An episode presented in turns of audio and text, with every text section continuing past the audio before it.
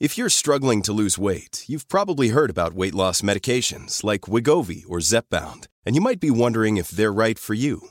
Meet PlushCare, a leading telehealth provider with doctors who are there for you day and night to partner with you in your weight loss journey.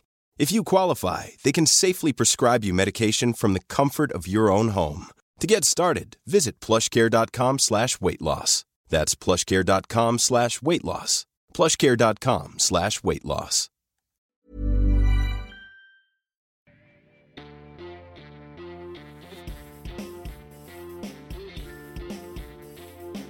Du lytter til Liberaleren podkast. En podkast av og med Ole T. Holseth og Klaus Jacobsen. Din podkast med utgangspunkt i frihet og liberalisme. Sjekk også ut liberaleren.no, og kjør debatt!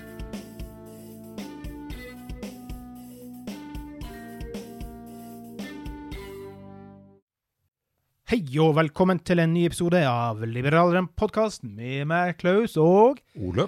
til Holset der, altså. Nå var vi litt eh, vanlig sving der. Kjære lytter, dere når oss på liberalaften at gmail.com. Send oss gjerne noen tips eller eh, temaer du vil vi skal prate om, eller gjester du vil vi skal invitere osv. Det er noen som sender innimellom, det er bare bra, det. Finn oss på Facebook, Twitter, Instagram og YouTube. Hva skal vi si? Det er mye snakk om ytringsfriheten for tida, Ole. Og nå vet jeg jo at um, Bent Johan og Vegard snakka jo om, eh, mye om det i den episoden de hadde nå når jeg lå på sjukehuset med Fleksnes, holdt på å si. jeg må ha en digresjon på det, altså. Det var et helvete i fire dager å ligge på det sykehuset. Ja. Ja. Offentlig, vet du. Ja, altså vi var jo tre-fire på det rommet der, og det varierte jo litt grann til og fra folk inn og ut, inn og ut. Men på alle de fire dagene jeg lå der, så var det jo en mann som dessverre, ja, det er synd, han var kreftsyk, operert eh, på Riksen eh, noe halsgreier og så videre. Men han altså var et lite atomkraftverk ganger 100 i støy 24-7. Jeg sov egentlig ikke på fire dager. Nei. Og det gjorde ikke de andre heller. Gjorde det dere friskere? Han ville i hvert fall ut fortest mulig, da. Men på grunn av sånn som det, som de sier det offentlige, så, så eh, han skulle uten tvil vært plassert på enerom. Men det har de ikke råd til, sant? Eller tar seg ikke råd til. Kunne du tenkt deg å ha betalt 50 kroner mer i forsikringspremie måneden opp gjennom yrkeslivet ditt for å kunne sove på ditt eget rom? Ja, uten tvil. Mm. Uten tvil. Så, nei, Det som er litt spesielt situasjonen her, og det er klart at han var i gåsehud, vi skal si det sånn verst ramma, og den som er mest utsatt for å ikke kunne klare å overleve. sant? For all del, jeg ser den. Men vi andre som er på det rommet, skal jo også helbredes og bli bra. Ja, men det er jo, det er jo altså sosialdemokrati og høyere sosialdemokrati i et nøtteskall. Det er at eh, Ja. du skal kjøre likhetsprinsippet så sterkt at eh, alle skal trøkkes ned. Ikke sant? Mm. Eh, vi, I et samfunn hvor det var litt pluralitet, og hvor det, man virkelig godtok litt forskjellighet, Ja. så ville jo noen hatt råd til å bo på et enerom. Og da hadde det vært mer rom til de andre. Da hadde det vært mer rom til de andre. Det er det de ikke vil være med å skjønne. Nei, ikke sant? Så da, ja, da opplever du sånn, da. Men jeg, nå skal jeg ta min, uh, skal jeg ta min uh, syke... Gjør det. Vi er jo i en digresjon, så vi skal hoppe tilbake, men ta, eh, ta digresjonen din inn i digresjonen. Jeg var hos legen i går besto for du? å se på fingeren. Besto du? Lillefingeren som uh, jeg fikk ut av ledd på en uh, så stygg måte at jeg ikke skal beskrive det på radio engang. Jeg har hørt historien. Vi Eh, måtte uh, klippe det bort, for å være helt ærlig. Men saken er den at den har jo blitt så rett og fin og bøyelig som bare det, som jeg sitter nå og demonstrerer. Kult. Eh, jeg tenker vi er oppe i kanskje en eh, ja, 95 av det den var, da, og det er vel omtrent der han vil være. Og jeg, de holdt jo da på i tre timer eh, med full narkose. Ja. Og den dama som jeg kom til, som da var lege, da, det viste seg at hun hadde vært til stede under operasjonen, så det var to leger. Og jeg tror jaggu meg det var fire sykepleiere, og de holdt på i tre timer. Og hun sier vet du hva, den operasjonen din den husker jeg helt spesielt godt, fordi vi holdt på, holdt på, holdt på. Og så plutselig så åpna det seg. Jeg har ikke lyst til å vite hva det var som åpna seg engang. Uh, men i hvert fall så blei den eh, fingeren eh, kjempebra. Og, mm, og, og, og, det- slo meg også i forhold til eh, eh, For det har jeg sett på Facebook flere ganger, og vi har faktisk hatt noen interessante diskusjoner om det i liberalistmiljøene. Det er alle de som eh, er blitt uh, vellykka operert, eller har hatt noen sånne vellykka opplevelser Ja. i forhold til norsk helsevesen, så skriver de bare ja, dette og dette og dette og dette skjedde meg. Og jeg er så glad for at jeg bor i Norge, og uh, liksom eh, Ja, akkurat som sosialdemokrati gjorde deg frisk, nærmest. For hvis ikke du hadde hatt uh, eh, skattebetalerfinansiert sykehusvesen, så, så hadde jo alt gått til helvete. Da hadde jo den fingeren min vært krokete fremdeles. Ja, ja. Eh, men vet du hva, jeg takker så inderlig til de to kirurgene som, uh, som jobba med dette her. Men jeg vet at de menneskene der hadde vært nøyaktig like flinke om de hadde jobbet i Sveits og vi hadde obligatoriske uh, sykeforsikringer. Jeg tror de hadde vært flinkere, for å være helt ærlig. Ja, det, altså som, som fagmennesker så tror jeg da, de, de hadde vært det samme, men jeg tror Prestisjen i å gjøre det bra. ja, altså selve systemet rundt uh, sykehuset så hadde vært mye bedre. Ikke sant? Så lenge du måtte vente på din operasjon. Mm. Uh, og ja, det var jo ikke så øh, ikke kort tid jeg venta, jeg heller. Men øh, nei, så tusen takk, øh, norsk helsevesen. Men Ja. dere blir enda et uh, hakk hvassere dersom det blir forsikringer, og dermed som det blir litt grann konkurranse. Sånn at Ja. du kan si F off til de sykehusene som gjør en dårlig jobb. Ja, helt enig. Vi klapper for helsevesenet. Det var en digresjon for meg, og så var du inne i en digresjon i min digresjon. Så Ja. nå skal vi komme tilbake til det jeg snakka om, og det var ytringsfrihet. For det har vært mye støy rundt det, og ikke minst så har jo da Bent Johan og Vegard, som vi nevnte til å begynne med her, snakka om det i den eh, episode 140, tror jeg det ble, eller noe sånt. da. Men det er jo litt spesielt, da, fordi at Siv Jensen og Frp hadde eh, landsstyremøte ganske nylig. Og så, så, så bare tenk, altså jeg bare tenker litt sånn der, er litt løst overskriften og hennes uttalelse er 'Innvandring utfordrer våre frihetsverdier'. Altså Her snakker hun det er spesifikt om det med ytringsfriheten. Men altså, begrense innvandring er jo å fjerne frihet i seg sjøl. Så det blir, å, det blir jo som å stå og slå en, en kjevle mot en kjevle igjen. Så at, at det, det blir bare så absurd budskap for meg. Mm. Nei, men Det er jo det de der eh, moderne såkalte høyresidene er helt fantastiske til. De, det er sosialdemokrater som hater sosialdemokrater. Ja, også, Det er ytringsfrihet, men det er min ytringsfrihet som gjelder, ikke din. sant? Selvsagt. Og det er det som er komisk for meg, da, Mhm. oppi det hele. Jeg vet ikke. Og så er de flinke til å spille på følelser som i, i, sånn i seg selv ikke har noe med politikk å gjøre. Nå var det jo han derre Gressvik, eh, Ja. TV 2-reporteren, som fikk eh, unngjelde. Jon Hel Helgem, eller ja. mm. Og han er vel en av de største scumbagene i eh, norsk offentlighet, eh, som jeg nesten kan forestille meg. ja da. Eh, og, Men han har ytringsfrihet, han òg. Det er hele poenget. jo, Jon Helgem ville han fjerna fra TV 2 fordi han var en skam for TV 2. Det er det som er så typisk, for han drar den ut for å få sympati Ja. fra normalt tenkende folk som, eh, som ikke vil ha den type mennesker der. Det, men, men, men, men det har ikke en politiker noe med å mene. Nei. Altså jeg som eh, privatperson og som uh, i dette tilfellet podkastprater, Mm. uh, jeg kan mene noe om det, men når du skal være med å lage Norges lover, så kan du ikke drive og gå på enkeltpersoner sånn som han fyren der. Men, men han er virkelig ille. Jeg opplevde faktisk å bli kalt idiotan Mm. på Twitter. og eneste grunnen var det at jeg skrev noe positivt om jøder og Israel. Og når han da ble ringt opp av eh, Hva var det? Var det det er ikke Arbeiderbladet, men eh, Dagsavisen? Jeg jobba i begge delene. Jeg begynte jo i Arbeiderbladet, så ble det jo til Dagsavisen. ja da, ja, det er bare tulla. Men Mm. altså, jeg husker ikke om det var Dagsavisen eller Dagbladet, men i hvert fall, Mm. han ble ringt opp av en journalist. Uh, ja, jeg ser at du kaller en uh, du Mm. opplever som motstander for idiot. Dette var under en av Gaza-krigene, da, så det var jo litt Ja, ja. oppheta. Men jeg hadde ikke skrevet noen ting galt. Og nei, da, da hadde han bare tasta feil, da. så det, så det, gjaldt, det gjaldt egentlig en annen. Det går jo ikke an å oppføre seg sånn når du er liksom en reporter på et sånt nivå som han er. Nei, det blir for eh, komisk. Det blir helt patetisk. En annen ting som blir fullstendig patetisk Norske myndigheter, barnevernet. Akkurat nå i dag så kom det ut, det var vel en sak i Dagbladet, tror jeg, at nå er norske myndigheter nekta å få anke mer nede mot disse barnevernssakene de driver og taper. Det var, et, perspektiv som jeg fikk over meg av min gode venn Alf Ivar, som nevnte det her for lenge siden. Da, og det er at nedi der, så er det altså Og hva koster ikke det? Altså, det norske apparatet har med seg 100 mann der nede, Mm. betalt av eh, norske skattepenger. Mm. Og så kommer de få stakkarslige mødrene som er der nede, med en, sin ene advokat. Altså det er virkelig David mot Goliat. Ja. Men kan vi forsvare at norske myndigheter sender ned 100 mann på sånne saker? Nei! Galskap! Nei, men det verste er jo at jeg føler at det er ikke noe sånn ordentlig opinion hjemme nå for å reformere barnevernet. Nei, men de har Eh, tapt. De har tapt Face it. De har tapt. Norge har tapt. Vi må Ja, akseptere ja, det. ja, men allikevel så, så på et eller annet merkelig sett og vis så er det akkurat som de i Norge klarer å snu opinionen den andre veien. At det er de der nede i Europa som er slemme mot oss.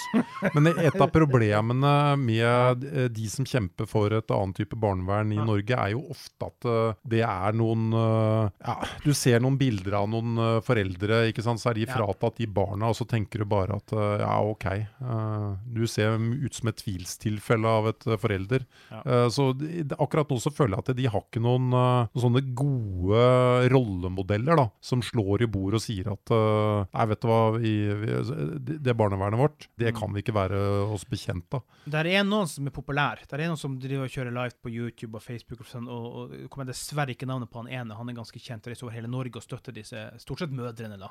Det er sikkert litt fedre innimellom, men, men eh, jeg har sett et par videoer, de virker greie. Men jeg er litt enig med deg at dessverre så blir det litt veldig stereotypit over veldig mange av de som da står og representerer og forsvarer disse kampene. Ja. Men han her som ikke Rune heter han, tror jeg, han- han virker relativt uh, på nett. For det, altså Hvis du skal bekjempe et sånt stort maktapparat som det her, så må du gjøre det på riktig måte. Du må Ja. gjøre det med gode ord, gode løsninger, ikke med å drive og brenne og kaste og være gæren og sint. Det, det, det hjelper ingen. Nei, og så har du de som eh, dukker opp i Facebook-feeden min, som driver og avbilder da søte små barn på fire-fem år, og jeg får ikke lov å være sammen med jentene mine lenger fordi ekskona mi var slem, og nå har jeg flytta i eksil, og øh, ja, all verden sånne rare grupper. Ja. Eh, Så det vi savner, det er noen som slår i bordet og sier at eh, vet du hva, vi bør ta det inn over oss når en samlet eh, juridisk korps der ute i Europa sier at vi har gjort noe feil. Ja.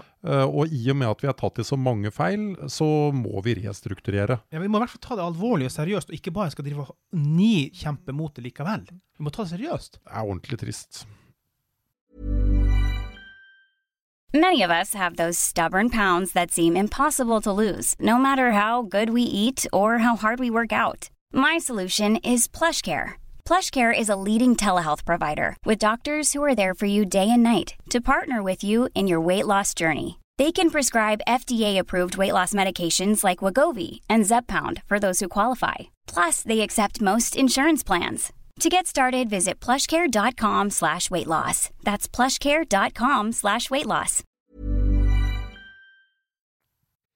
Olev, vi skal eh, runde av med en ganske lang sekvens her på eh, liberalistenes landsmøte og ting og tang eh, der, men jeg vil ta én ting først. Liberaleren eh, satser og gjør mange ting, og vår gode venn redaktør i Liberalen, Bent Johan Mosfjell, har jo da nå ute Bent Johans hjørne på Liberaleren TV. Very good, very good. Og det kommer intervju med både meg og deg etter hvert. Ja. Det er bra at vi er på flere kanaler, tenker jeg. Jeg er skikkelig stolt av hva vi har fått til den siste tida. Altså at vi skulle få liksom vår egen lille TV-stasjon. Hvem Ja. hadde trodd det for eh, et år siden? Vi starta jo altså da 1.11. i fjor, så Ja. det er jo ikke et år gammelt engang. Nei. Eller vil si restarta, blir jo rette ordet da. Ja. Uh, vi uh, har Hvor mange episoder var vi oppe i nå i podkasten? Mm, det her er 142, tror jeg. Ja, det skulle en jo aldri trodd. Eh, hvor mange artikler er det som ikke er skrevet siden den gangen? Det er vel i snitt noe sånn som en og en halv hver eneste dag uh, ja. uh, siden da. Og alt foregår frivillig og ut fra entusiasme for at vi tror på et eh, friere og bedre samfunn. Ja. Eh, jeg syns det er helt utrolig, og kvaliteten på det Bent Johan gjør eh, eh, Altså, det kunne vært sendt på NRK. Ja. Jeg er helt enig, og til dere kjære eh, medlemmer i Liberalistene som skal møtes på landsmøtet nå, andre liberale krefter ut i det vidstrakte land, gå inn på liberalerne.no donasjoner, for vi liker jo å lese hvis vi er litt bevisst. Da finner du bøker du kan kjøpe, så drypper noen kroner inn til redaksjonen eh, Liberalen, eller du kan finne Vipps-nummeret og støtte der. For vi er så avhengig av frivilligheten her, og bidrag og støtte. Vi gjør det frivillig, alle mann. Og, og fremfor alt, abonner på YouTube-kanalen der eh, Bent Johans hjørne kommer. Og oss. Og oss. Landsmøte i Liberalistene. Jeg regner med at denne episoden kommer ut dagen før. Jeg skal i hvert fall prøve å få det til. Vi kan ta, Det er mange saker, men vi kan ta den heteste poteten, som jo du er den største representanten for. Ikke at du er en stor potet, men borgertrygd slash borgerlønn. Mm. Hva tyks ni? Jo, jeg må egentlig si at jeg overrasker meg sjøl litt. Fordi eh, jeg har jo den bakgrunnen at jeg har fem år eh, eh, som eh, såkalt attføringskonsulent. Mm. Som eh, på oppdrag fra Nav da hjalp mennesker enten inn i arbeid, eller vi skrev en uh, rapport på dem som sa at uh, vi anser vedkommende som 50 arbeidsudyktig og Mm. anbefaler uføre. Og så ble det tatt med i en sånn stor vurdering. Så, så vi var jo virkelig med å påvirke folks liv. Ja. Uh, Gi dem håp igjen, rett og slett. ja, jeg tror vi noen ganger gjorde en virkelig god jobb, ennå folk var jo i en fortvilt situasjon mange ganger. Ja. Men det er i hvert fall den bakgrunnen jeg har. Og så har jeg jo alltid vært veldig skeptisk til det Nav-systemet vi har, fordi jeg har ment at eh, utbetalingene til dels eh, har passifisert særlig unge mennesker eh, til å eh, ikke jobbe. Uh, det viser jo for så vidt forskningen òg, at uh, selv om Norge har blitt rikere og rikere, og det har vært uh, godt med jobber, så er det jo polakker og litauere som har tatt de jobbene, mens Ja. norsk ungdom har forsvunnet ut. Så det er et eller annet forferdelig galt som har skjedd. Så jeg har hele tiden at, tenkt at ja, her må man stramme til, og så må vi rett og slett snu denne trenden, fordi hele systemet blir for dyrt. Mm. Men så har jeg begynt å tenke i det siste at um, og, og, og dette er en trend. Det Det skrives veldig mye om det mange kaller nå for garantert minsteinntekt eller borgerlønn. Ja, Vår gode venn Reidar Helgesen, og jeg kom på det nå, han har sendt meg to lange, gode artikler. En var fra eh, Morgenbladet, og så en til, Ja, som forklarer og støtter og bygger opp under. Så eh, det, det er ja til og med Høyre-folka i denne Minerva-podkasten har begynt å snakke om det, og de, de virker jo veldig positive, egentlig. Mm. Um, det, det som er um, uh, Som jeg har kommet til en erkjennelse av, da, det er at hvis du har drivet og betalt i alle år på um, trygdeforsikringspremien din, uh, så er jo det penger du skal ha ut uh, den dagen du, du brekker ryggen eller uh, Mm. uh, blir sjuk av uh, en eller annen kronisk sykdom. Uh, men det er den derre kampen du da må gjennom for å få ut de pengene. Ikke bare Altså- kampen, mistenkeliggjøringa. Mistenkeliggjøringa som du jo egentlig kan forstå at eh, ligger innebygget fordi det er eh, Det er jo en prosent som overdriver. Ja, Altså, men vi er jo et samfunn bygd på tillit. Ja, men eh, du kan ikke Uansett så kan du ikke eh, bare si ja. Altså, det, du kan ikke det. Du må prøve å la folk gå gjennom et eh, system. Nei, men det forsvinner jo med borgertrygd i så tilfelle, da. Det er akkurat det. Ja. Fordi at eh, det jeg mer og mer har innsett, det er at systemet rundt det å dele ut penger til folk som uh, trenger det, er sjukt. Mm. Altså, det er så dyrt å ha alle de attføringsbedriftene, alle de legene som sitter og skriver rapporter til Nav, alle de legene som sitter og ehm, Sier nei. ja, det, det er nå én ting. Eh, og så har du Nav-konsulentene, og så har du advokatene, og Ja. så har du Trygderetten, og så altså, kunne vi fortsatt eh, Ja, i er hele kveld. Det er jo en mastodont. Har du tallet i hodet på hvor stort egentlig Nav er å koste oss?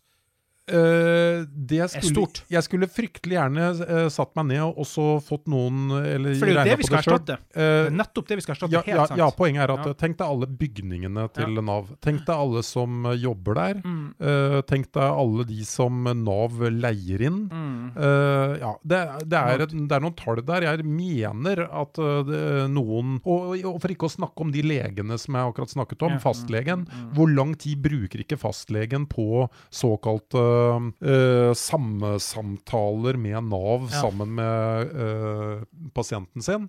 Um, og uh, jeg har hørt tallet 32 milliarder.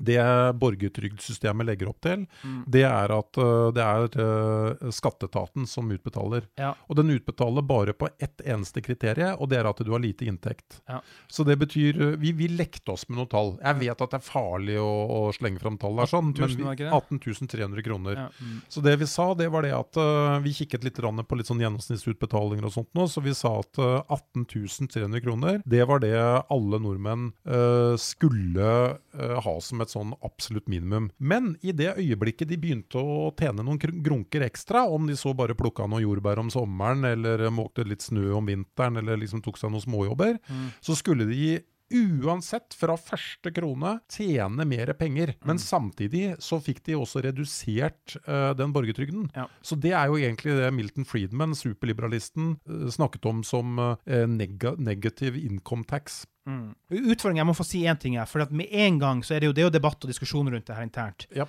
Og så er det også som misforstår. Ja, du bønner. Jeg syns du misforstår. Vi skal erstatte én ting med noe annet og få det billigere. Men det var én ting som jeg må vel si her, Ja. og det er det at eh, det er så mange Ja, men da blir noen som blir lat og utnytter det. Ja, det er akkurat det. ja, men la meg bare si So fucking what? For totalsummen blir jo likevel mye, mye, mye mye billigere. Det er, det er helt korrekt. Og det som eh, jeg ble overbevist eh, om, det var at jeg begynte å lese en del forskningsrapporter på hva som faktisk har skjedd i de landene hvor de har gitt uh, borgerlønnlignende systemer. Ja, og det har jo ikke skapt den trenden. Nei. Det det har ført til, er at de har ikke begynt å jobbe noe mer. Det skal jeg ærlig innrømme. Nei. Men det har ligget omtrent på akkurat det nivået det var før. Og Ja. la oss ikke glemme at vi i Norge i dag har et borgertrygdsystem. Uansett hvordan du steller her i verden, så vil du få penger av Nav. Ja, Sosialhjelp som er nederst. Sosialhjelp er nederst, så kommer eh, dagpenger, så har du AAP, så ja, sykepenger må du Ja. også putte inn i dette her. Mm. Uh, og så har du da uføre, som veldig mange da uh, på en måte ender opp med, dessverre. Og når de ender opp med uh, uføre, så har du det problemet at uføren den går Den skru, skrus jo ned hvis du jobber mer enn 1G, og det igjen gjør at det er mange som egentlig er litt grann for friske til å motta en 100% uføre. De jobber ikke det de kunne. Så du, det, det kan godt tenkes at eh, vi klarer å skru eh, den totale arbeidsmengden opp gjennom et sånt Og det borgertrygdsystem. positivt. Ja, for der vil det lønne seg fra aller første stund. Eh, så vi har et borgertrygdsystem. Men eh, som sagt, det vårt eh, forslag går ut på, det er at skatteetaten skal utbetale det, og de skal utbetale det basert på hva computerne til skatteetaten sier. EDB-maskin. Og EDB-maskinen, ja. Ja. Og ikke hva eh, legen sier, attføringskonsulenten, Nav-konsulenten, eh, den tilkalte psykologeksperten Eller en som du ikke nevnte i forbifarten der, som også Nav benytter seg av. Etterforskere. De driver faktisk og etterforsker enkelte klienter. Det er et så Skjønner godt poeng. Ja, og, det, og det var kanskje en av de tingene som overbeviste meg. Vi hadde jo Mm. noen sånne tilfeller når jeg jobbet som uh, attføringskonsulent også, og det gikk på at uh, det var uh, noen jenter da som la ut noen sånne fantastiske treningsvideoer av seg sjøl. De sprang og de holdt på og holdt Ja. på. Og så hadde de jo da en eller annen diagnose som gjorde at da begynte Nav å argumentere med at ja, men du skal ikke være så frisk, og da er du egentlig frisk nok til arbeid og alt mulig sånn. Så begynte sånn diger debatt. Mm. Ja, er det riktig av meg å trene opp kroppen min slik at uh, jeg blir bedre i stand øh, og frisk igjen? Uh, Det er jo bedre enn alternativ å sitte på sofaen og bli verre og verre og verre. Det er akkurat det, så du kommer opp i sånne absurde diskusjoner. Det kan godt være det at en Nav saklig sett hadde rett i forhold til denne jenta her, men det kan like godt være at hun hadde superrett, nemlig at hun gjorde akkurat det man blir fortalt man skal gjøre Ja. når man er i en AAP-situasjon, nemlig at hun trente og trente og trente for å styrke kroppen sin. Og det kan godt være det at hun aldri uh, ville bli arbeidsfør, selv om hun klarte å holde ut uh, litt på en tredemølle. For det, Ja. uh, det å holde ut uh, i en time er jo ikke nok til å jobbe 7,5 timer hver dag, 300, eh, 220 dager i året, sånn som du skal holde ut i en jobb. Så det, det, det, det overvåkningssamfunnet som Nav har skapt, er sjukt. Ja, det er sjukt. Og det her kan jeg personlig relatere meg litt til. Fordi jeg, ja, nå har jeg hatt en ryggoperasjon, men jeg har hatt masse helseutfordringer de siste årene. Mm. Og jeg har hatt opptaksdager hvor jeg har vært helt, annet i dag, egentlig blåst gjennom hele dagen, helt ødelagt. Og så klarer jeg å eh, styrke og samle inn noen krefter, og så får jeg spilt inn, og så får vi det til, og så blir det bra, og så kan jeg være helt utslått etterpå. Mm. Så hun jenta var pigg og rask på videoen, men du vet ikke hva var resten av døgnet. Det er helt riktig. Og jeg, det, er et eh, holdt på å si, sånn stjerneeksempel på syke mennesker, og det er Egil Drillo Olsen. Mm. Egil Drillo Olsen han har altså eh, så mye revmatisme at han Mm. måtte jo gå rundt med disse berømte gummistøvlene. Perlene, Ja. ja. Mm. Eh, så kan du prøve å forestille deg hva slags liv er det han har levd. Han har jobbet med det morsomste han vet i hele verden. Mm. Eh, han har måttet konsentrere seg 100% noen timer rundt noen treninger og noen spennende kamper osv. Uh, hva han har gjort da innimellom de slaga der, kan jo være at han har ligget helt eh, kjørt. Masse medisiner, masse smertestillende. Ja, ja, ja. Eh, og han har hatt folk til å hjelpe seg hele veien eh, hvis det er noe. En vanlig trygda har jo ikke anledning til å eh, leve sånn Egil Drillo-liv. Så, så, så problemet med uh, uføresystemet vårt sånn som det er i dag, det er det at uh, to personer kan ha nøyaktig samme smerte, mm. men han ene han klarer på et eller annet sett vis å stille seg i den situasjonen at han får en jobb, han andre han gjør det ikke. Og så skal han som da ikke klarer det, han som ikke klarer å manøvrere seg inn sånn som en Egil Drillo Olsen, da, for det gjør jo de færreste, uh, han skal liksom da gå rundt og ha dårlig samvittighet for det. Og, og, og det er da vi tenker at et uh, borgertrygdsystem eh, det er eh, mye, mye bedre, fordi at det er objektivt. Det er Ja. bare basert på inntekten, og det erstatter absolutt alt. Alt. Det erstatter sykepenger, det erstatter sosialhjelp, det erstatter uføre, AP, absolutt alt. Og så kommer det aller, aller beste. Og det er det at La oss si uh, la, meg ta, uh, la meg ta Lånekassa som et eksempel. Hvis du har utdanna deg sju år til uh, biokjemiker, og så brekker du nakken akkurat idet du skal begynne å jobbe, da behøver ikke du å betale tilbake på, på studielånet ditt. Og akkurat det samme systemet ork, tenker vi at vi skal ha da i forhold til borgertrygden. Hvis du, blir, hvis du tjener veldig bra, og du har mottatt uh, borgertrygd øh, noen år, så skal du begynne å betale det tilbake igjen. Ja. Så du får da mer Det blir jo ikke skatt, da, men du må betale mer tilbake til staten. Du, øh, rett og slett uh, avdrag. Eh, ikke så mye at en fattig person liksom Stuper. øh, så, du, så det kan godt være at du ender opp i et minus når du er ferdig med alt. Men eh, skulle du liksom gjøre det bra, eh, så, så er det jo klart at du, eh, du eh, eh, må gjøre opp for det. Ja. Vi skal runde av denne biten for å gå inn på noen flere ting, for jeg ser vi begynner å bli litt lange i dag. Men det får være det, for en fredagsspesial er litt eh, leng det her, da. Men jeg bare si det, og det her jeg mener til deg, bønder, er at det du misforstår, at det her handler ikke om at vi, eh, liberalistene skal prøve å være sosialister. Det handler om at vi skal gjøre noe som i dag er en mastodont som koster så mange tusen milliarder, erstatte med det her, og det blir billigere. Det er hele clouet. Jeg trenger ikke å kalle meg noen ting, ikke konservativ, ikke sosialist, ikke kommunist, ikke liberalist. Det blir billigere. That's why jeg kommer til å støtte det på landsmøtet. Ingen annen årsak enn det. Vi må bare skynde oss gjennom et par andre ting her. Eh, Ole, du skal hjem til suppa, kveldssuppa. Israel. Ja. Jo, eh, veldig interessant debatt eh, knytta til Israel. Og der har det jo vært sånn tradisjonelt sett at eh, veldig mange amerikanske liberalister eh, libertarianere de vil ikke ha noe med utenrikspolitikk å gjøre. Eh, de har den litt sånn innadvendte og de vil absolutt ikke at USA skal drive og slenge ut alt fra uhjelp til uh, gjøre svære forsvarsalliansedeals til uh, altså alle de pengene som de stikker uh, i handa på regjeringer rundt om for å være kamerater med dem. Men så er det da noen norske liberalister som prøver litt å overføre den tankegangen til uh, bitte lille Norge.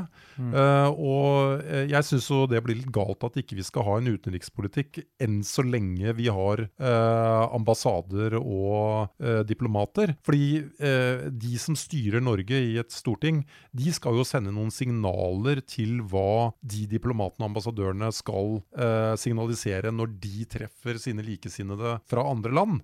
Og da er jo signalet som eh, vi prøver å gi i det her eh, programforslaget, at eh, jo, Israel er vår venn i Midtøsten. Ja, jeg har et problem med det, fordi at uh, det jeg liker med liberalistene Jeg har jo ikke vært her øh, så lang tyngde som du, da, men jeg liker veldig godt det utgangspunkt og prinsippet man har at man skal ikke blande seg opp i andre regioners eh, stridigheter. Altså Derfor skal vi ta vekk ut fra krig og ditt og datt. Vi skal ikke, vi skal ikke krige andre nasjoners krigere. Og, og der kommer det for meg inn at jeg syns det blir Altså, Vi skal ikke blande oss bort i det der, rett og slett. Ikke fordi vi ikke skal ha mening om det, men vi skal ikke liksom stemple at her har vi en mening om. For vi, vi skal ikke blande oss inn i andre. Ja, da må vi i hvert fall nedlegge ambassader og sånt noe ganske brennkvikt. For hvis ikke de ikke Altså, jeg anser jo veldig mange av de statene som er rundt Israel for fascister. Mm. Og jeg mener at eh, antifascisme er en viktig del av eh, et eh, politisk prosjekt. Mm. Uh, og da gjelder det bare å si fra at uh, hør her nå, vi støtter folk med normale valg og rettssystem og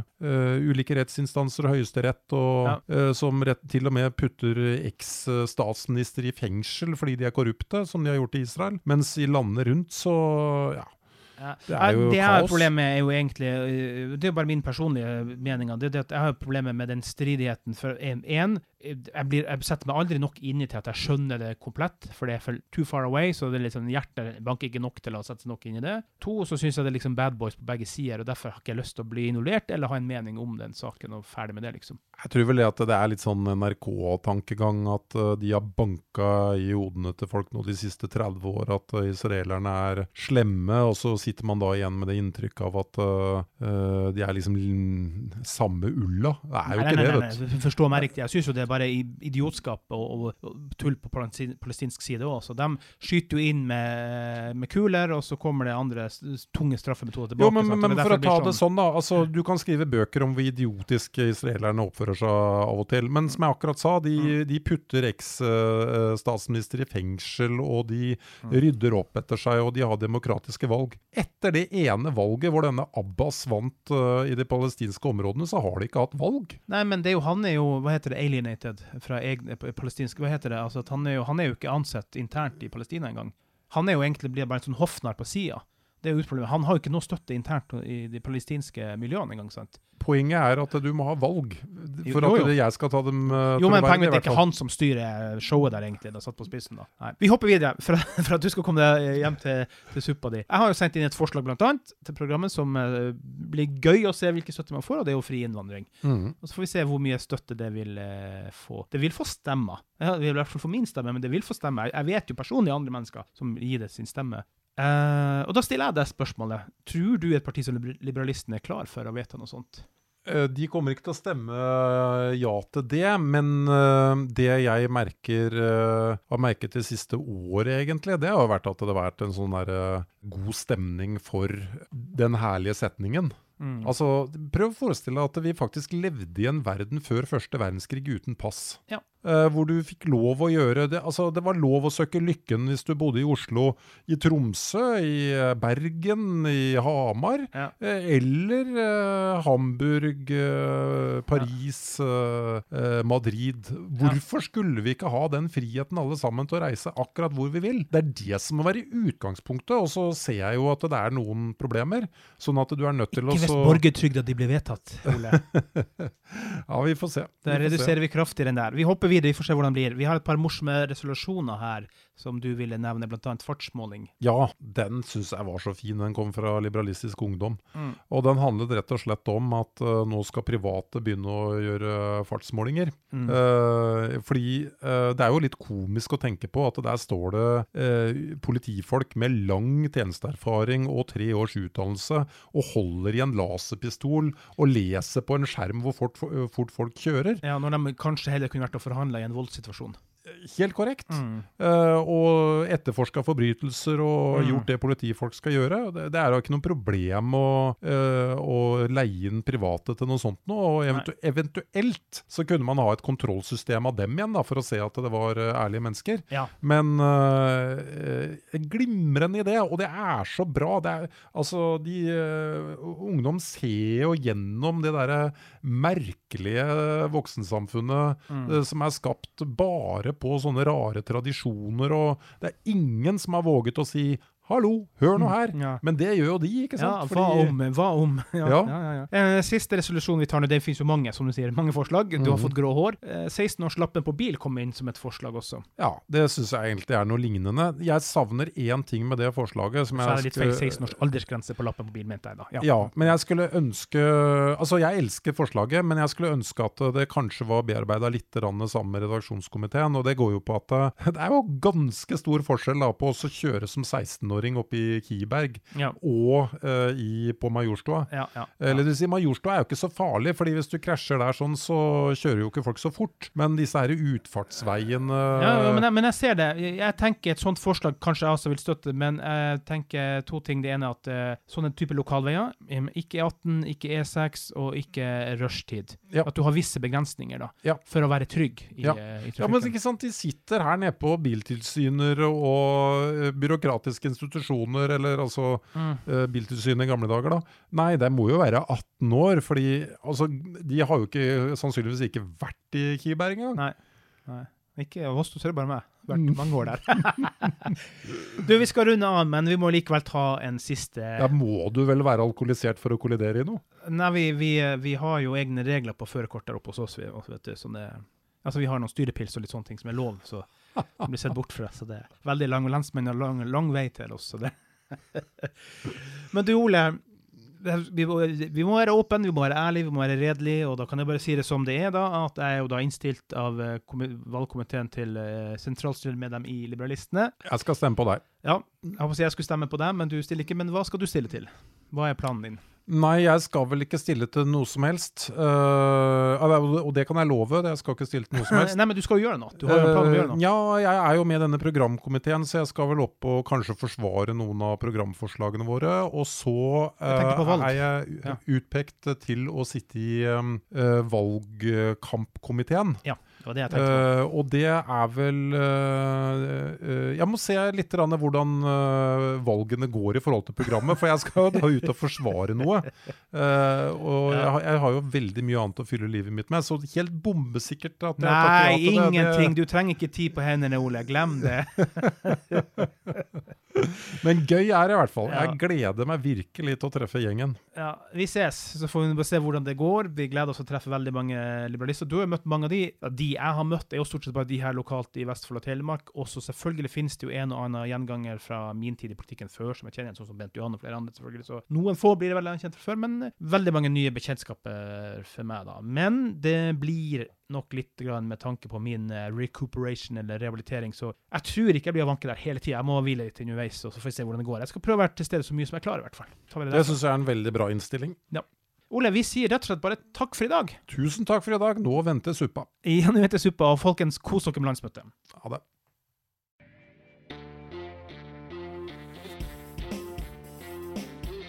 Du har lytta til Liberaleren podkast. Din podkast utgangspunkt i frihet og liberalisme.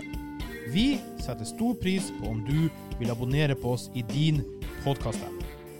Følg oss gjerne også på Facebook, Instagram, Twitter og YouTube. Les også dine nyheter på liberaleren.no.